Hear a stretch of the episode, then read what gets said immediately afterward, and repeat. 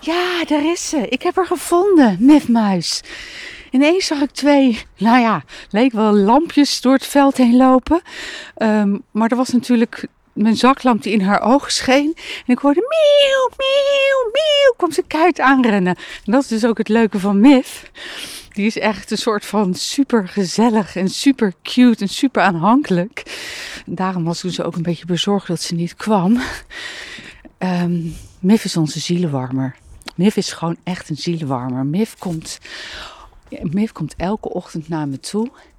En dan uh, kruipt ze bij me onder de dekens. En dan gaat ze op haar rug liggen. En dan krabbel ik haar op haar buikje. Maar zij, um, en, oh ja, en dan wat ze dan doet, is dat duwt ze een beetje mijn hoofd aan de kant. En wil ze op mijn kussen liggen. En dan gaat ze in het holletje waar mijn hoofd eigenlijk ligt, gaat zij dan liggen.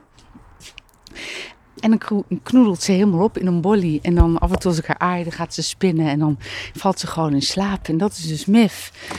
Ja, Mifmuis, daar ben je. Zo is hij inmiddels binnen. Kijk, daar is je eten. Ja, nou, nou, lekker eten. Ik ben blij dat je er weer bent, meid. Oh, gelukkig. Nou, die is ook weer terug van weg geweest.